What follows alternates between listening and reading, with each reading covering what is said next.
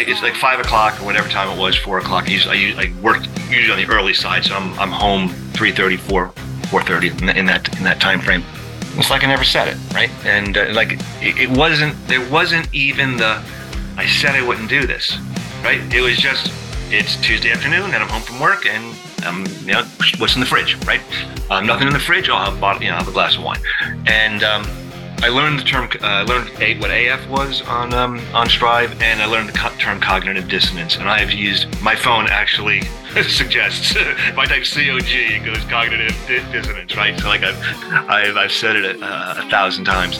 I, I do believe that it is like the the cancer, the emotional cancer of many things, but in terms of drinking. Welcome to the 1000 Days Sober podcast. I am not an alcoholic. I refuse to be anonymous. I am alcohol free as fuck. And I spend every single moment of my life helping other people be the same and live a self led life. Straight to it today. Just want to welcome all of you here and this wonderful conversation with Doug Gelling. Doug quit drinking in 2016 after a decade of increasing consumption. He never hit rock bottom, but his life was unsustainable. His health and relationships were suffering greatly due to alcohol dependence and overuse. Since quitting, Doug has achieved excellent health and emotional well-being through discipline, fitness, spirituality, mindfulness, and devotion to serving others. Doug's focus is on mindfulness, Buddhism, and Stoicism. He doesn't call himself a Buddhist, but considers himself a practicing Stoic. He also practices mindfulness daily.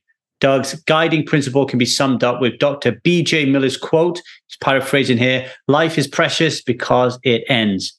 Nothing that has an unlimited supply is precious, says Doug. As I've gotten older, I understand that each day is truly a precious gift. I will not waste another one of them. I met Doug as part of Strive. Doug was a part of Strive. He joined many years ago and had a tremendous impact helping other people. And I want you to follow suit with Doug. So we are offering for free a month's experience of Strive. Come and join our online community. Come and experience our Strive Method quest, which will help you learn more about why you are alcohol reliant, why you are not living a self led life, and to really help you to embody new knowledge, new understanding, and new wisdom to really find the power within yourself. And also join our weekly Zoom group coaching calls. If you're interested in that, give me an email at the strive method at gmail.com and come and join people like Doug, who really has put alcohol behind him. So without further ado, I will shut the hell up and leave you in the capable hands of the amazing, the brilliant, the deeply thoughtful Doug Gelling. So yeah, so you were, you were just saying, Doug, we haven't spoken since 2018, right? Like, uh, it was somewhere in that time frame, uh, maybe 2019. I don't know. Mm. it was early, early um, Strive days for me. Early Strive days. Yeah, yeah, yeah. Early Strive days. I like it. It's been like 10 years. It's been like 10 or 12 years of different iterations of Strive until today. I've uh, I, I, love watching the progress. I'm uh, uh, look mutual admiration. Well, no, I don't know, but mutual admiration. Admiration Society. I appreciate what you do, and um, you know those those those early days. I what like I I was not on social media, and I'm still not on social media except for um, a few Facebook groups. Uh, William Porter's Alcohol Explained, another guy, um, Simon Chappell has a group. I, so I'm on them, but I don't do social media, and I I remember, I don't know who I replied to. One of the gang that, you know, one of the, the core gang back then, I was kind of like, I don't know if I can say this. And all of a sudden I was chatting with people. I'm like, oh, this is cool. And uh, it really changed. Um, it really, it was like a launch pad for me to go from uh, just not drinking to, you know, being alcohol free.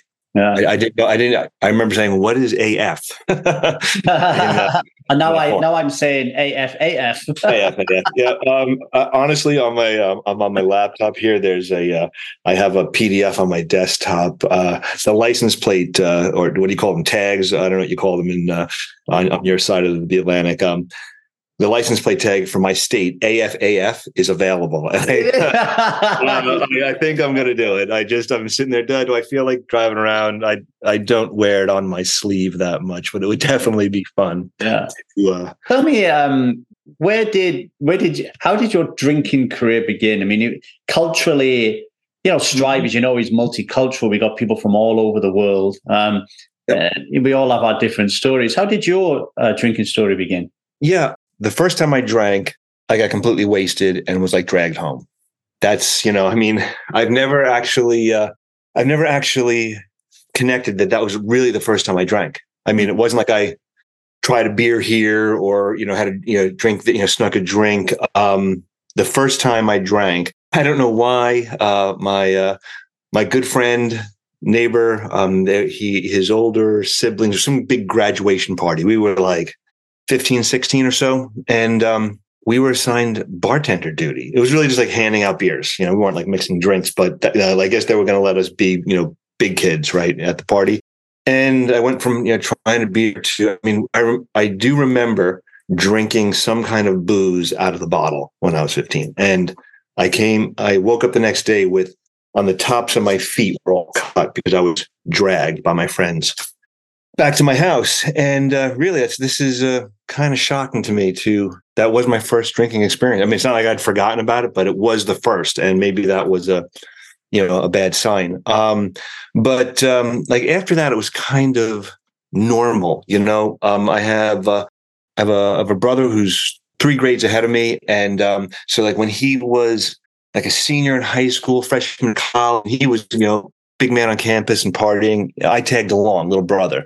And so I'm in bars with him and uh, all his older friends when I was 16, 17, 18, you know, like before I was legally drinking. And it just kind of went from there that I, you know, he was like my role model. Just drank through college, um, always drinking more than everybody else, um, last man standing. But it was all kind of party mode. I, I, I didn't ever think I didn't ever identify it as a um, that I was drinking too much, or you know, I, I didn't even see myself being that different than the crowd that I was in. But definitely, I was uh, I was always leading the pack um, through my twenties and. Uh, in college, uh, another warning sign that I ignored. Um, I had never uh, used any drugs, never smoked any weed um, in high school world is so different now. Um, but uh, back then, it wasn't on, you know, everyone's. It wasn't just everywhere like it is today. Um, and I, um, I tried weed for the first time my freshman year, and I got really in, like I in trouble with it. You know, I, I, I struggled in school primarily because of you know drug and alcohol use. I got through um, four years of college. I got a degree. I've been successful, and that had always been my um, sort of my excuse. Like yeah, I'm, I'm a successful guy. I got a, you know, I got a decent job, you know, but, um, that's what it looked like through my, um, through my twenties. Um, I got married in, I was like 25 or six ish age. My wife, who we drank plenty, said she had no tolerance for weed like that. Like she distinguished between alcohol and weed. And she says, you got a choice, weed or me. I gave up smoking. I was like, well, I don't, I don't need it. We're still drinking plenty. So um, I quit smoking weed and, you know, on the spot back, back then. And we just continued to drink through our first child being born. And um, then it's funny, like compared then to now, um, she stopped drinking. She was a very avid breastfeeder, breastfed all her kids. Her drinking went like this. My drinking stayed the same. And I, my daughter was two, around around 2000 my oldest was who's like 25 now um, was was was a two year old um, somewhere in this ballpark. I got really drunk at a party right? Just but it was just, it was still regular uh, you know just regular stuff you know social you know partying. It wasn't it wasn't impacting my life negatively you know in my mind. But it was sort of like the last straw for catherine. And um, i she didn't make me or like i just kind of said you know what? I gotta i gotta stop like you know she she wanted me to cut down. She, she there was there were no ultimatums or anything like that. You know, I'm drinking too much and you're it's out of control and you know things were tough. We, you know, it was causing problems. And I quit for about a year. And um, I remember we were in Italy. I had a glass of wine on my birthday because like to me like it's so like i'm laughing at the naivete of it now you know like like if if someone posted i'm in uh, i haven't drank for a year i'm gonna have it on my birthday i'd be like what are you doing but back then we were in this little you know hill town i'm like it's my birthday um and but i still didn't start drinking until i don't know how long that went I wasn't day counting. I just I just had quit for a while. But again, it's a real it's a real indicator. Like I wasn't um, even though I was I knew I drank more than probably most people. It really wasn't having you know significant adverse consequences. Everything seemed normal. I did quit for like like that that I quit though that I that I felt it necessary to quit. It's just like you know warning warning warning right. But I um for no reason at all. Uh, it wasn't like I was triggered or you know d- decided to. I just started drinking again, right? And um, I drank for another. Uh, I, I quit in 2016. So there was about 10, 12, 12, 13 years where my drinking kind of just went like this again. And then it kind of went like this in those. Now, now I'm like 45, uh, coming into 50 years old. And I'm like starting to feel mortal and uh, I quit in 2016. I'd been um, I I've said this to I've, typed this a thousand times. I woke up every day, probably for three years. I don't I don't know. For it was years that I would wake up and say, I can't do this anymore. You got to stop. Like, you know, this is, you, you, just, I can't do this anymore. I can't do this anymore. And, um, and I would like, it was just, you know, you, you know, you know, the stories, right? Um, I, I, you know, six o'clock, the alarm goes off. And I, am not talking, I wasn't, um, I would drink between four and four to six beers, three beers, a glass of wine, a martini, three beers. Like I wasn't shit faced, right? It was just like steady, always buzzed. Getting home, like the first thing I would do, crack open a beer, get changed, um, have a second beer, uh, go like go, go, go cook dinner, have third. Like it was just it was stupid. Like there was no point. My my drinking served no point, and I was miserable. Absolutely, like passively suicidal. You know, passive suicidal ideation. I just didn't want to live, and like there, there's a lot. of I'm speeding fast through it, but I um, I quit in 2016, and um, in February. So here's a here's a typical story. I am like everyone else.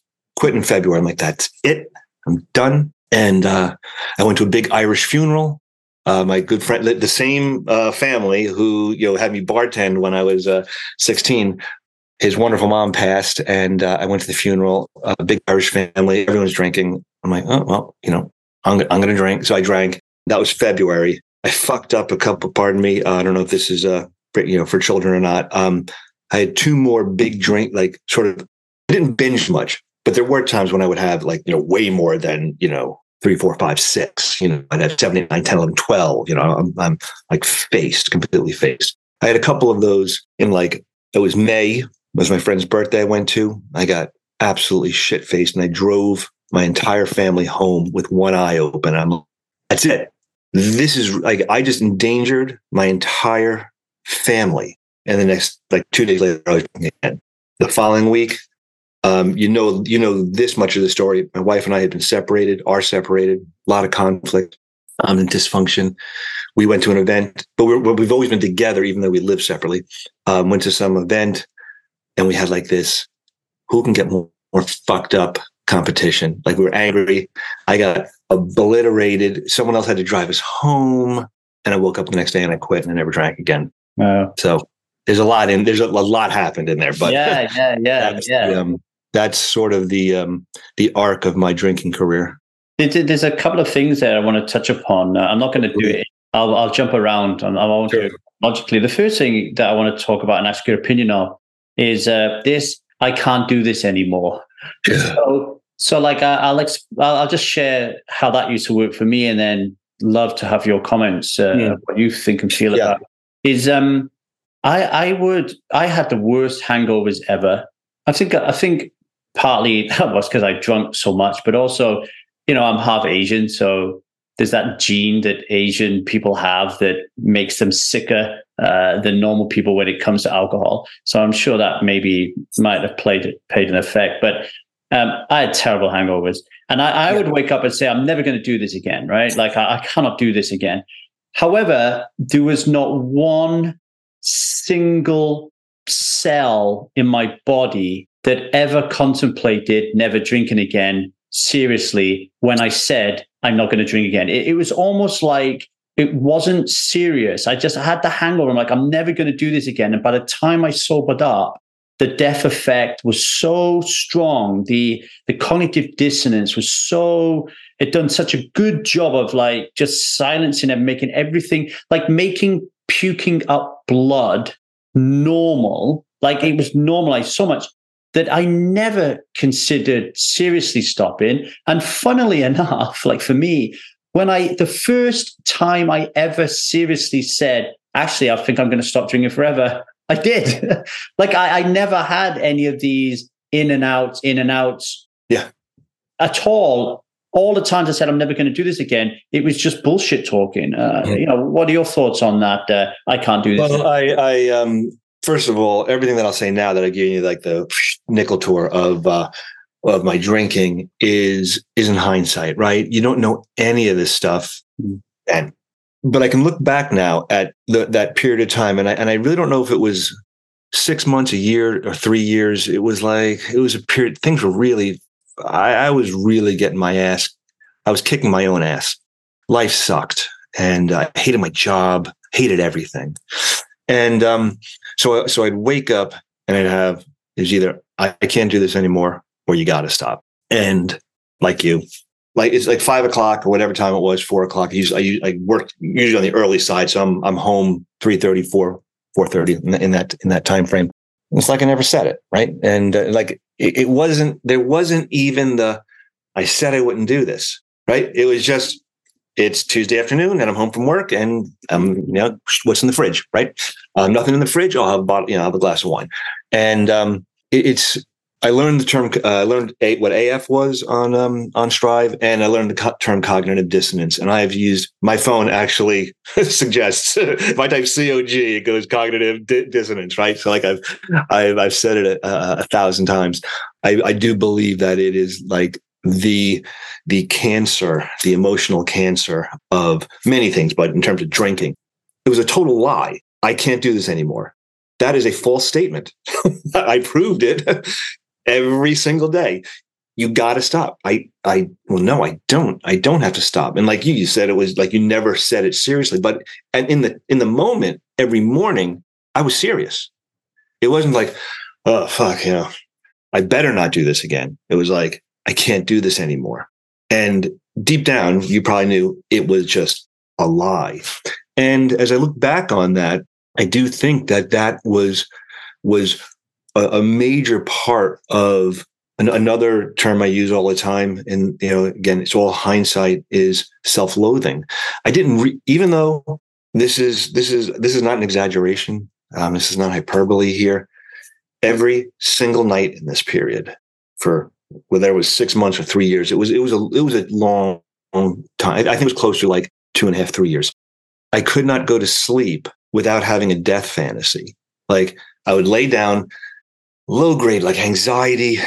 I, I misery, like, like I, I felt, I, I, sort of felt the self hatred, but I didn't know what it was. I didn't know it was the alcohol. I, I like nothing. Like it was. It's all clear to me now. Then it wasn't. But I would literally like you know think, uh, you know, what if I you know had an accident or you know you know maybe maybe I'll maybe I'll get a disease. Maybe I'll get cancer or and and then you know no those things aren't going to happen. Like maybe I just like won't wake up. Like and maybe I can just fall asleep and not wake up, you know, and that was real. Like that, that's not, that's just, that's just, that's just day after day. That's no way to live, right? That's not, that's not living, that's dying. And um, I think it was because of cognitive dissonance. I was doing like the drinking was just one of the things that I was doing that wasn't, you know, aligning with my values that, well, you know, it was a major portion and a contributing factor to like everything that was that was going wrong um, in my life. And um, and uh, to me, it's it's a very important aspect of my turnaround is and there's lots of you know there's there's so many memes and quotes and things but like you know showing up for yourself self-reflection transparency honesty uh, resiliency, like all, all, like there's there's you know I, I could spend the next hour just listing words like that. Um, that you know to me it used to be like a, a supermarket uh, magazine aisle, you know, tabloid kind of yeah yeah whatever right. That sound, yeah sounds good for somebody else, but I, I believe in for my life like I have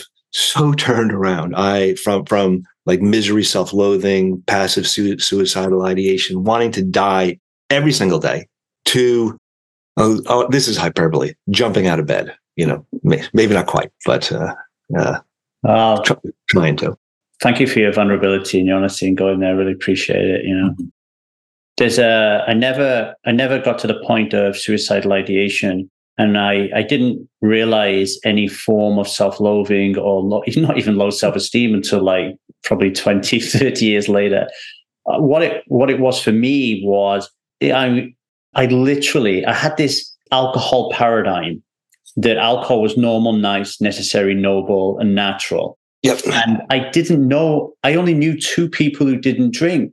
Uh, one of them was a, a woman who uh, I was in love with her when we were younger, Mm. And she just never ever drank ever. So I just always knew her as someone who, who, who never drank. The other person was my granddad, who apparently he drank and wasn't a very nice person. Um, and then he stopped drinking because he didn't want to be a very bad person anymore, right? They were the only two people. So whenever I would say to myself, I can't do this anymore, I think the part of me that never made it serious, and like you say, it was a lie, uh, and I was lying to myself. I didn't have a paradigm, or a paradigm didn't exist that I could even latch onto uh, where people didn't drink. So, in my mind and my paradigm, there's no way I could stop drinking because it's not even an option, right? Like, it's yeah. not an option that my unconscious pulls up and says, well, maybe you could stop drinking. It, it was there for smoking, for sure. Hmm. Like I, I, remember when I stopped smoking or when I was struggling with stopping smoking, there was an option that was, well, of course, you can stop smoking. Lee. This thing's going to fucking kill you. Like, you can stop smoking. But I never had a paradigm you can stop drinking. And I think millions of people around the world don't have that paradigm. They don't have people around them in their culture, in their cities, in their homes, in their environment, in their communities. They don't have people that don't drink. They may have the odd outlier.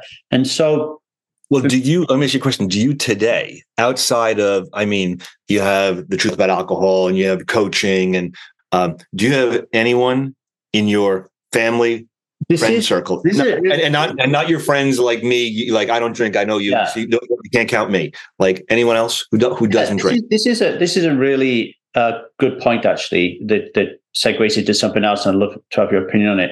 Just to finish what I was saying, I didn't have a paradigm and I didn't have people. But then in creating Strive and attracting people, not just from the UK where I am, but from all over the world. Like mm-hmm. I, I did a post the other day where in one day I coached someone from Zambia, someone from Argentina, someone from Germany, and someone from Greece in a single day this this this problem is pernicious and it's it's worldwide. But when you gather people in small communities like Strive, all of a sudden the paradigm exists, and that is when the cognitive dissonance starts. I say that the jungle, the jungle, you start to hear the distant drums, of, mm-hmm. and, and and all of a sudden it, it becomes oh well, Doug doesn't drink. Oh, and Anne Susie doesn't drink. Oh, and Polly doesn't drink. And all of a sudden, you start to think maybe I can do this. Um, do I now uh, see those people outside of, of Strive? in a really this is really interesting so i'm a, I'm a great believer in energy and attracting and my energy attracting the right type of people what happens to me is i have i've attracted people for whom drinking alcohol is they're not drinking alcohol they're not going to a pub or a restaurant to drink alcohol they're, they're going to a restaurant to eat food mm-hmm. and then they may order a bottle of wine and drink some of it mm-hmm um, they may come to the pub to meet me and to talk to me, and they may drink, but they're not coming to drink. And, mm-hmm. and that, that that was very different. So I I have a lot of people around me who I would say they try to drink consciously rather than drink unconsciously, which is what I was doing. Right. When they're in and around me, because I don't drink, they are more likely to drink non-alcoholic drinks because they're with me hmm. than they are to drink alcoholic drinks. So, like, I did a video once. But hold on, let me answer the question. Like, hmm. isn't the short answer no? You don't know anyone who doesn't drink outside of your not your influence, but you know, connection to your and my world. No, I, I, do. I do know people who I know more people who don't drink as a result of me not drinking. I, I just, I just like. I mean, they, I, that's what I'm saying. They don't. Yeah. Drink. I don't no, know anyone. I don't know a single person in real life. Like, if I are we allowed to name names? Yeah. people Okay, like um, Lisa from Strive. Yeah. You know, we don't, we're not in contact every day, but, you know, I always comment on her posts and, you know, we talk on, like we've actually become sort of friends. Hmm. Um, she doesn't drink, right? She doesn't drink. It has nothing to do with me, right? She got had a different journey, got got to where she Yeah. is. I don't know anyone in real life who I'm like, you don't drink? Oh, sorry, one person. I know one person, and it's a little bit different path. Uh, you know, I, I I don't know the whole story, but I think major problems like AA, rehabs, that kind of thing, sober, you know, sober for life. So I do know one person. Take that back. Who Hmm. doesn't? Okay. Doesn't. So my my my um there's two things here for me. I have a close group of friends. So if you use like the house, I use the house as like a, a good metaphor for boundaries, right? So I have a lot of people, I have a load of people outside my gate. I have a lot of people inside my gate in my front garden. I have a lot of people in my front garden. I have a lot of people in my house, but there's very few people I let into my bedroom. Mm-hmm. Out of the people I let into my bedroom, there's there's there's a few of them that don't drink. But if you go outside into my house, where like my mom and my dad and my sisters and, and everybody are, I would say 99.9% of people drink. Even the ones who don't drink a lot drink. Yeah. Yep. So the point the point is that you're saying that they, you didn't have a role model then. People don't have role models now because No. really the I, I can see the alcohol free movement like it's like a tsunami, right? There, there's dry bars, there's, you know, mocktails, there's, you know, uh, there's just sober curious, there's articles, but it's still, I mean, do you know the stats? It's got to be like point zero zero zero zero zero zero zero zero one percent yeah. of the population. Hi, Strivers. A quick pause from our regular programming for a golden ticket you won't want to pass up. So, October's looming, and you know what that means? Sober October. So, if you've been wrestling with a booze or just want to give sobriety a test ride, then I've got a deal for you. I am throwing the doors of the Strive community wide open, and guess what? It's free until November the 1st. Yeah, you heard me right. Free, nada, zip, zilch. So what's cooking in the Strive pot? Well, first off, you get to hang with a kick-ass community of people just like you. And secondly, I will personally be leading weekly Zoom group coaching sessions that you won't want to miss. Lastly, you get your hands on our game-changing Strive method. Feeling intrigued? Want in? Well, shoot me an email at thestrivemethod at gmail.com and we'll hook you up. Remember, you've got until November 1st to snag this sweet deal, and trust me, you'll thank yourself later. While you're thinking on that, let's get back to the action. Thank you for listening. I did listen to a podcast, Bloomberg Radio, which is like a, a UK hmm. politics show the other day. And they had statistics that showed the declining and dwindling numbers of pubs. Hmm. And in the UK, it's quite drastic, actually. Like basically, it's pubs closing down all over the place in the UK. And they they were saying that part of that reason is the youngsters of today are just not as interested in drinking alcohol as they used to. So, Yep. I mean, it could be because they're taking more drugs. It, it, it could be because they're online more, just playing video games. There's lots of different reasons. Um, A few things. Those are both probably part of the. Uh, yeah, yeah, very definitely. Um, I want to ask you about cravings. So I've just finished 90 days of no sugar and no coffee. And because I haven't drank for, I don't know, 10 years or whatever, I, I can't remember, I can't remember whether I had intense cravings or not. But I, my story is if I did have intense cravings when I decided to give up for good, um, I would have remembered them. I, I don't remember craving alcohol. I certainly never craved cigarettes in the 22 years I, I haven't smoked. So I gave this uh, no sugar, no uh, coffee thing a go for 90, uh, 90 days. And something really interesting happened to me. And I, I love your, your, your thoughts on it. I realized that when I was wanting to have a coffee or wanting to eat something sweet, because I am more developed and I'm more evolved and I am more grounded, I spend more time above the line and being conscious. Whenever I felt the pull, I just stopped Mhm. and I, I breathed and I asked myself, what is going on? Who wants what?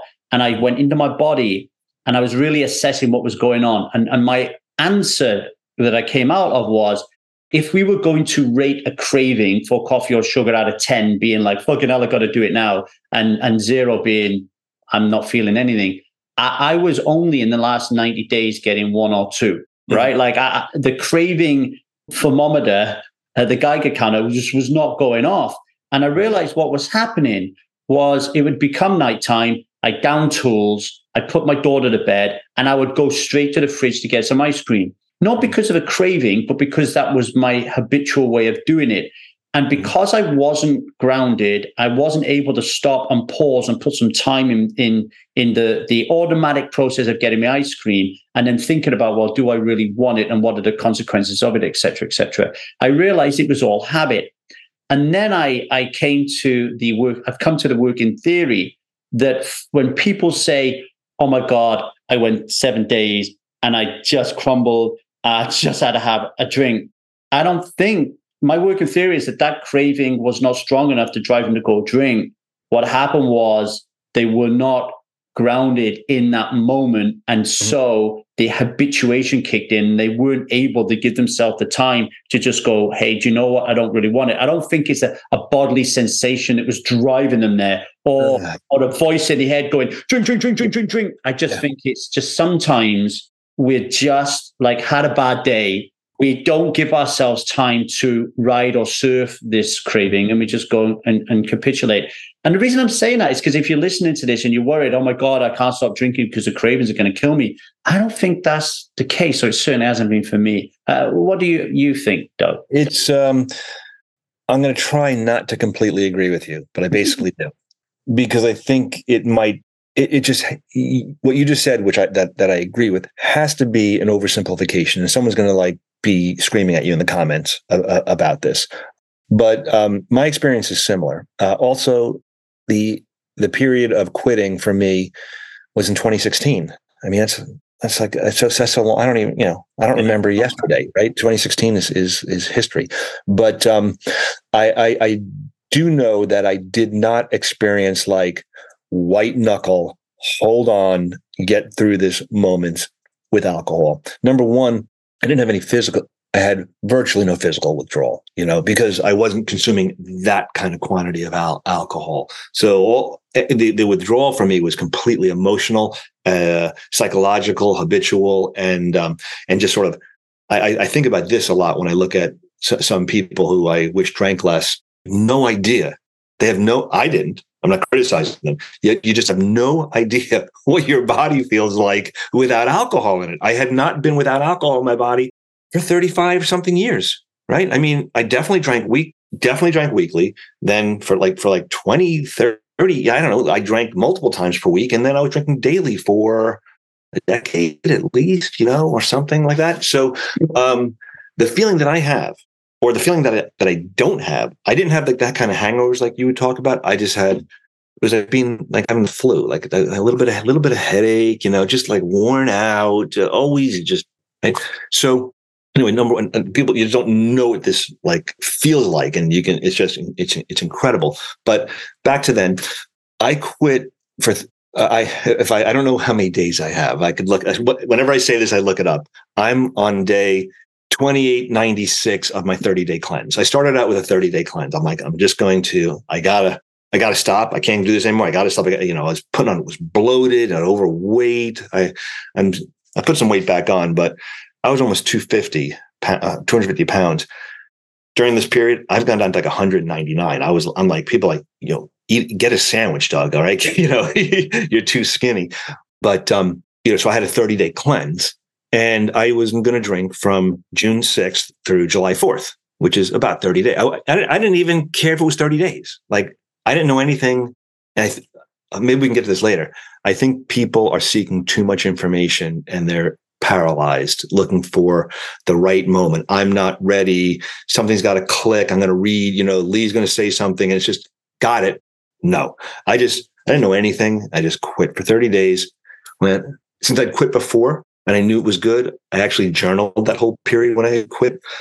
Um, and so I, I look back, and it's funny. I can look back at that journal, and it looks like today. Life is good, clear. Blah, blah. Anyway, um, I went 30 days, and you know you can kind of do anything for 30 days, and I wasn't physically addicted. And boy, I started to feel good. So did I have cravings?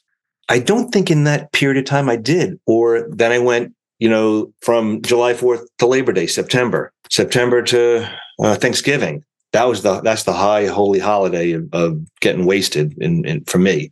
Um, Christmas, New Year's, um, uh, my anniversary, my birthday, you know, blah, uh, then it's a year, right? So what I ended up experiencing though and, I'm, and I'd say, is this a craving? Am I, am I, am I craving?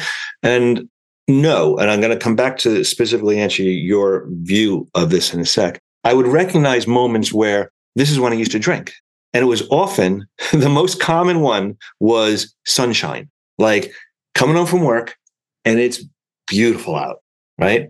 And you like, oh, I'm going to get home. I'm going to sit on the deck, I have a beer, right? Like, like it wasn't like, oh man, I want to I, I, really want to have a beer on the deck. It was like it was. I would just see these moments where, oh, that's when I used to drink. And I actually just gave someone that advice online. I think this morning that if you go to a pub or a bar, as we call them, like you go there and that's where you used to drink, right? Like it's. But who said? Did you did you start you know, uh, a person who doesn't drink? Like there was a, there was a. Yeah, I was. Uh, I used to say um, I'm someone who doesn't drink alcohol something like that. Yeah, like, so, then, I, then I changed like, it to like alcohol free as fuck because I, I couldn't be I couldn't be bothered saying it right. No, I couldn't right, be bothered was, writing it because it was too. It was long. too long. Like you, you, couldn't make an acronym out of and it. I didn't, so. and I didn't want to do sober. Right, like I, yeah. I yeah. It did, didn't roll off the tongue, but yeah. you know, so if if that's where you are, then yeah, you recognize that I used to drink I had a fight with your wife, or you know, your kids, uh, blah blah, or bad day at work, or death in the family, you know, blah, blah, blah, all the stuff. Um, and you recognize these moments that I, I, mean, I haven't forgotten. I don't, I haven't forgotten what alcohol feels like. I just don't want it. I don't want to feel that anymore. But what I see, what I just, what I heard you say that I, it's you got to be very delicate online, as you know. Believe me, I know you know. If you remember our days on Strive, mm-hmm. right? Delicacy, being delicate wasn't always my my my strong point. But I want to say you're not struggling with alcohol or or or not. You're, you're not struggling with not drinking. You're just struggling with life, and life can be hard. Life can be great, but life can be hard. You get you get you know things happen that you don't want to happen, and uh, on on a scale like this, right? You know, little things, big things, or a lot of little things. Uh, um, so like you're not struggling with alcohol. Like that's just that's just this crutch that you've always used, you know.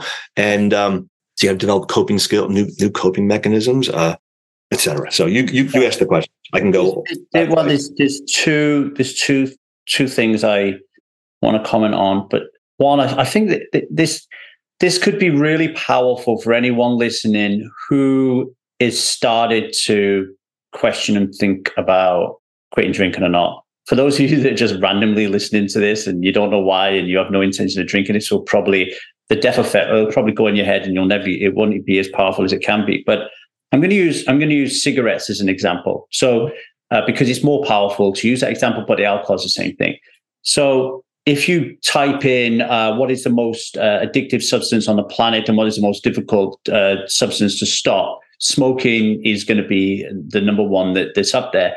And my experience of smoking uh, was that I tried several. I, I try. I, I went through like a period of a year where I was giving up every day. Like I, I would give my cigarettes to, to Doug in the mm-hmm. morning, and then I would be be nagging him to give me a cigarette back.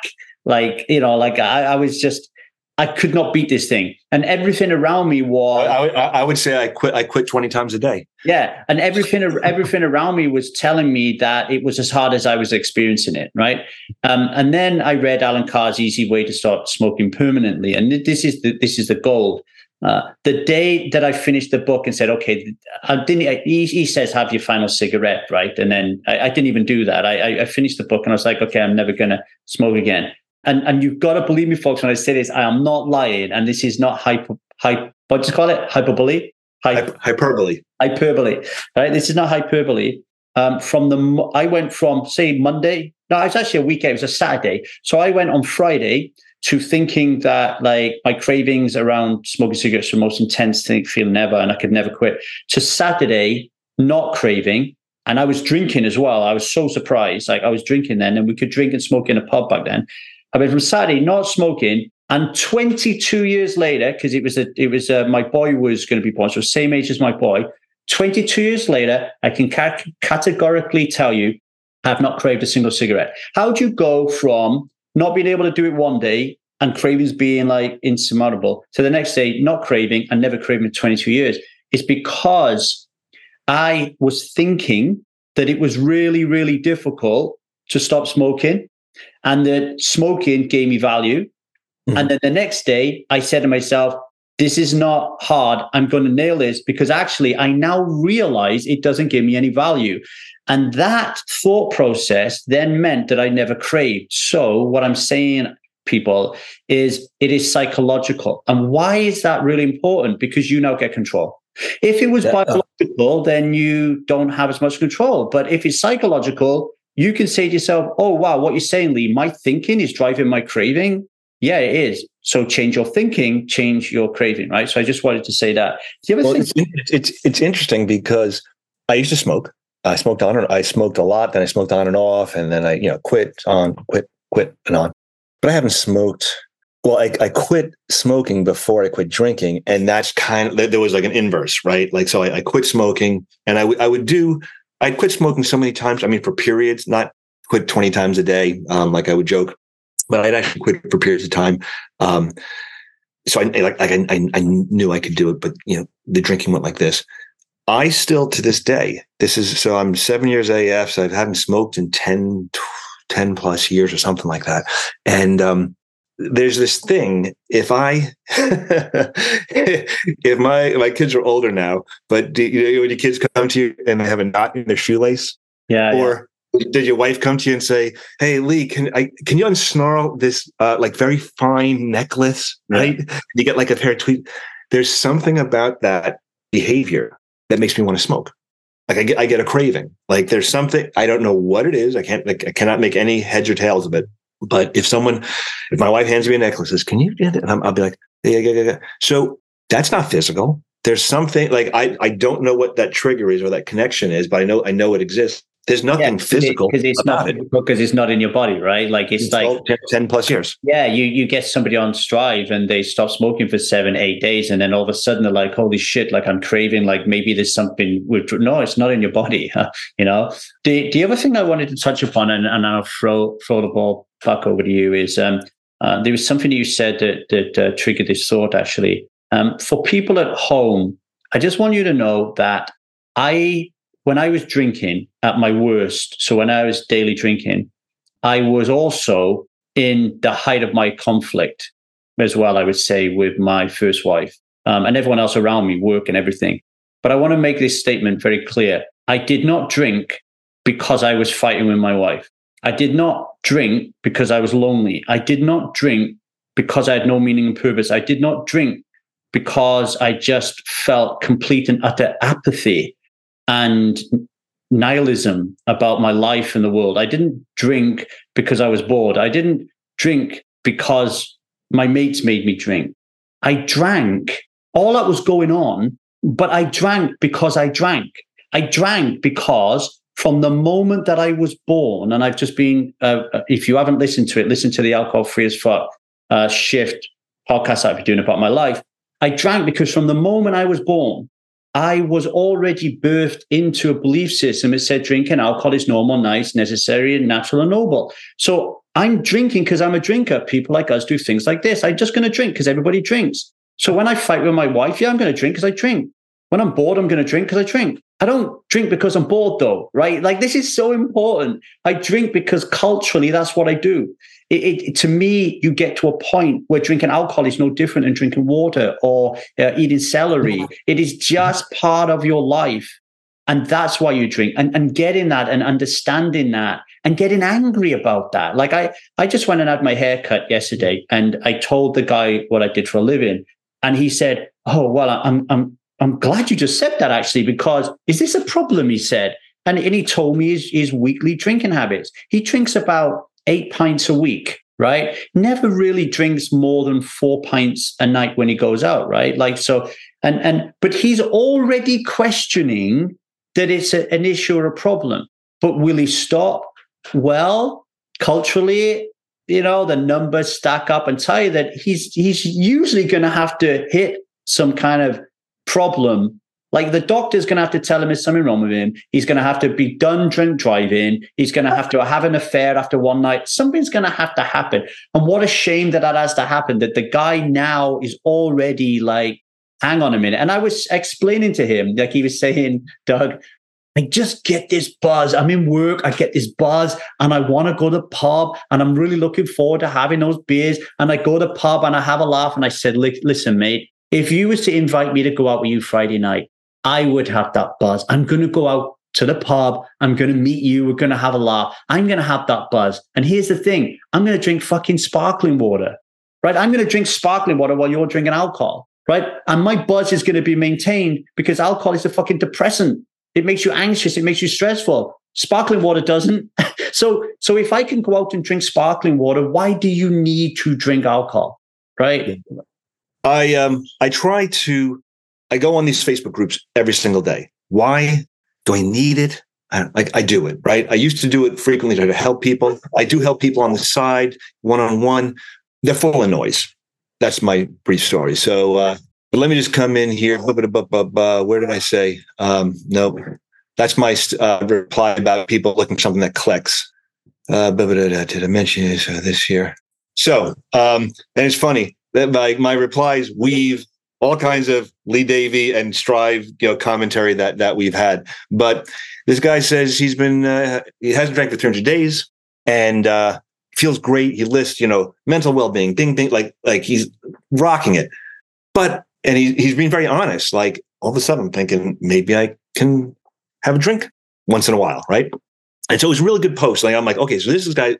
Maybe I can say something that will help. You know, turn. You know, this this guy's really like kind of digging in. Well, this is like your birthday moment in Italy, right? So you can use your experience. Oh, true, true, uh, true, very very true.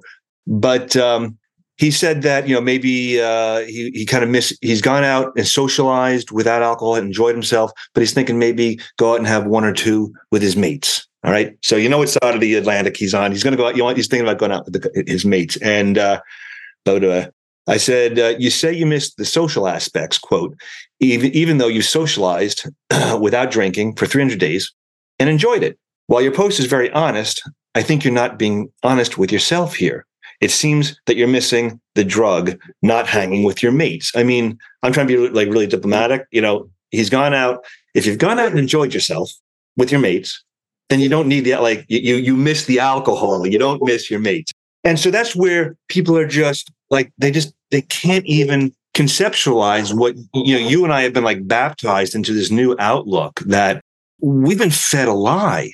We have just accepted the media, the advertisement, our, our family, our friends, um, what everyone is doing as being completely normal. And when you stop and you step out of it, it's just like, you know, this will probably get comments too. It's not sticking a needle into your arm, having a, having a beer, but it's a drug. And in some ways, it has a simple, like, you know, you get a euphoric hit when you have a beer. You get a euphoric hit when you snort cocaine, inject heroin, you know, smoke pot, you know, take loot, you know, it's so it's a drug. And you look at those things, you go like, no, no, no, that's not, um, I'm not going to do that. But drinking a beer, you know, you, you were big on this, uh, at, at Strive that we're, we're just indoctrinated into this drinking culture. And, and I, I laugh when people say, oh, I'm Irish or, you know, I'm from Minnesota or my family is big. like no no no no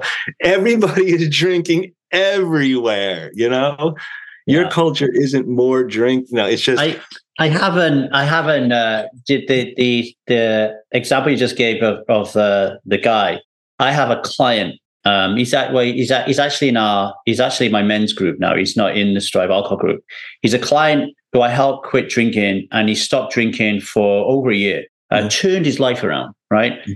and there, there was one big thing for him was golf so when we was working together one on one, he was really struggling to play golf with his mates because he had basically him and his mates, they weren't they weren't spending a lot of time in the healthy Shakti and Shiva of their masculine and feminine energies, let's say, right? They they were spending far too much time in the dark side, in the toxic, and the childish, like little kids in men's bodies, right? Mm-hmm. Um, and he managed to get over it. And then something changed and he, he drank again, right? Now, he clearly understands that it's not, he's not going to the golf course and drinking because he really wants to drink alcohol. He's going to the golf course and drinking because he really doesn't have the tools and he really doesn't have the confidence and the courage to deal with his friends assassinating him and making him and humiliating him and embarrassing him because he chooses not to drink.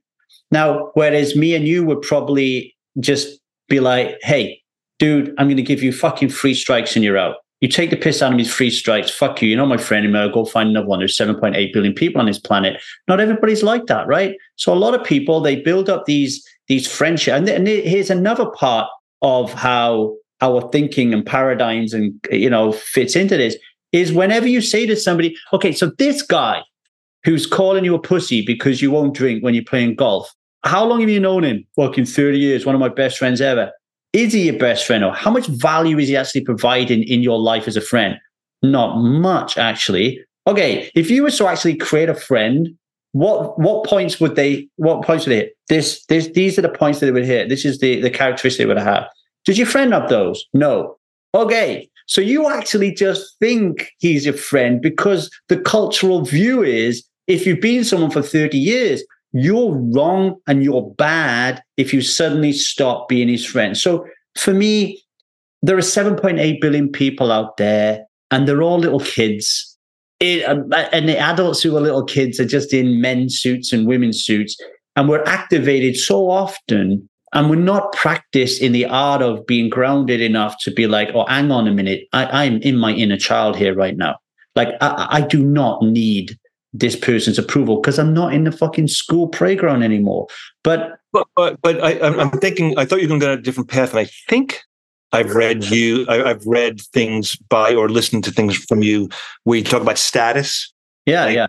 You know, you know, so there's like there's a sociological aspect to this where sociological aspect to this. You know, society. You know, um, alpha male, and you know, yeah, yeah. He wants he uh, wants to be the alpha male and his friends want to be evolutionary psychology you know yeah. is driving us to to drink. Now that might be you know a big bit of a stretch here but well have you seen have you seen chimp empire? Mm-mm.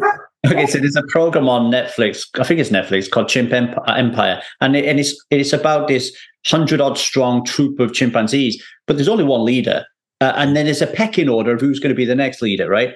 Now, if you're going to use that as a metaphor for what's going on in the world with the 7.8 billion humans, you literally would give the alpha male in Chimp Empire a bottle of whiskey because that would signify that he's the alpha male. And then when he gives that bottle of whiskey to somebody else, he's the alpha male. That's all that's going on, not just for the men, but it's going on for the women as well. And, and you know what? What um, you know, people who are listening to this, if they're if they're um, there's such a different perspective when you step away, right? You know, and it, it doesn't like like there's um like I said, there's I don't think I don't believe in the click, right? I don't like I, I think it's experience. It's, it's it's it's lived experience that you know. I just told someone, you know, so someone asked, you know, what's a good book to read to help me quit, right? And people are like Annie Grace, William Porter, bit, bit, bit, bit, bit, bit, bit, you know, quit like a woman, da da da. And, and I replied, game changer for me, quitting by Doug Gelling. And um, I said, what I, what I mean is I quit. I've read and I've listened and listened and read and listened and read. And all that information, I can see it's true because I've already quit. Like I, I, I can't see I'm drinking. Like I'm not saying that this is the only way to, you know, to, to quit. People get information and they learn, but I, I also think there's just like you get, um, you get hooked on the idea that you're going to learn something that that changes your perspective. And for me, like having stepped away for so long, like I can't like what, what triggers me is um, reading an article in the Wall Street Journal last night about how, how important sleep is and how, ways to improve improve your sleep. And the introductory paragraph is, you know, about it being summer and the the, the day, you know, the, there's more daylight. And I'm like, okay, um, circadian rhythms. I'm, you know, I'm getting into this article, and a lot more socializing and drinking Like it, like it, it just didn't need to be. It didn't need to be said. Like it was just like this. Here's a given. You know. Here's another example of alcohol being just accepted, and you don't even like don't even notice. But like when you're away from it, like all this stuff stands out as like like crazy talk. You It know. crazy. it's insane. I, yeah, it, it's it's. Like, why am I uh going to take a drug to you know? I, I it's You know, I- you know Ryan Ren- Ryan Reynolds.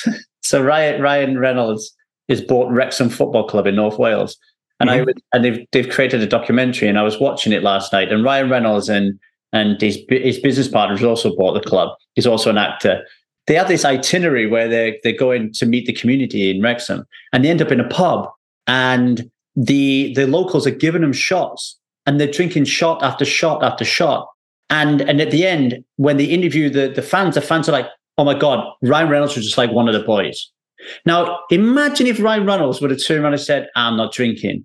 Mhm. There would have been a divide. That that they would have not seen him as one of the boys purely because he didn't pour poison down his throat and act a little bit stupid like they did. But he still could have had his respect, his dignity, not had a drink, just been there and had some banter, but they would have looked at him differently, right? Now, I'm obviously, I don't know that. I, it's just I'm basing that on my that, understanding. that would that would very likely be be the case. And yeah, you know, again, like in terms of stepping away, I remember it was a couple of years ago, and I told you, weather, sun was is like a was like a kind of a not a trigger, but like, oh, I I would I would drink now. But I've I've stepped far enough away. I remember seeing people, lots of people on a big, you know, bar patio, sunshine kind of place. And um, I was driving actually. I kind of looked over my shoulder at, at the place, and I saw someone go pick up their beer. And, and to me, I'm thinking, are you thirsty? Like why? Like like why are you doing that? Like there, there there's no value that you, you. I don't. I no longer see the value yeah. in drinking something that doesn't actually taste good. Wait for comments on that. No, it really, you know, uh, this lager ta- actually, I enjoy the taste of it, but it doesn't taste good and disconnects you from those around you. I, I don't, I don't, I don't get it. You know, that's Yeah. that's that's that, that's early. That's that's Strive 2018 talk. Um, Well, Doug, I'm gonna have to I'm gonna have to call time. You've been a wonderful guest. oh, yep. I am actually going to have some dinner with my family, and then we're going to drive out to the coast to do some stargazing. Uh, if I would have done this 22 years ago, I would have been drunk already by now. Wonderful, wonderful. Um, when are you going to be in the? Uh, I can just talk. You can edit anything. No, no, no. Yeah, well, well No, um, when when, you- when, when are you going to be in the? Are you in the US for a while? When, what, like, you were in LA or something? No, you I- know, I'm in. I'm in the. I'm in the UK. right? uh, I know that now. now. Uh, we we we're going to stay here, I think, for the Huh? future. Maybe go back to LA in the future, but um, Is, is your wife from the states? Is she from LA? Is that how you end? from California. Okay, okay, cool, cool. Well, I, I wish you the best, Lee, and um, and this you edit out because I'm gonna get choked up. I valued that time. You and I kind of arm wrestled. I, I really enjoy you as a person. Um, I respect your advice, and um, and you changed it for me. And it was around the value question. Um, I was you were like Doug. What is the value? What is the like? I, and I think I was talking about taste at the time.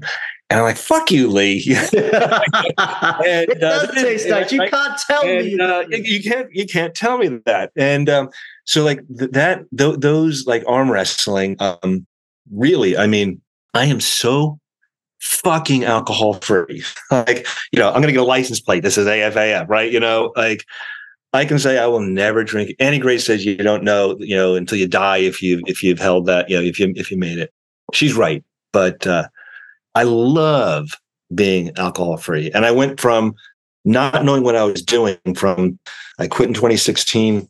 I started like researching what am I doing? in 27? I think it was around 2018. I found Strive and I was just like, you find the tribe. And um, it really just like that changed um, everything for me. And so I still see Stella, Lisa, and um, Anna Welch, uh, Welsh or Welch. Um, like those guys, um, it's really like it's part of my life and I appreciate it. So I just want to No, say thanks. and I, I appreciate you uh, totally. You uh, you are a uh, fantastic writer, philosopher.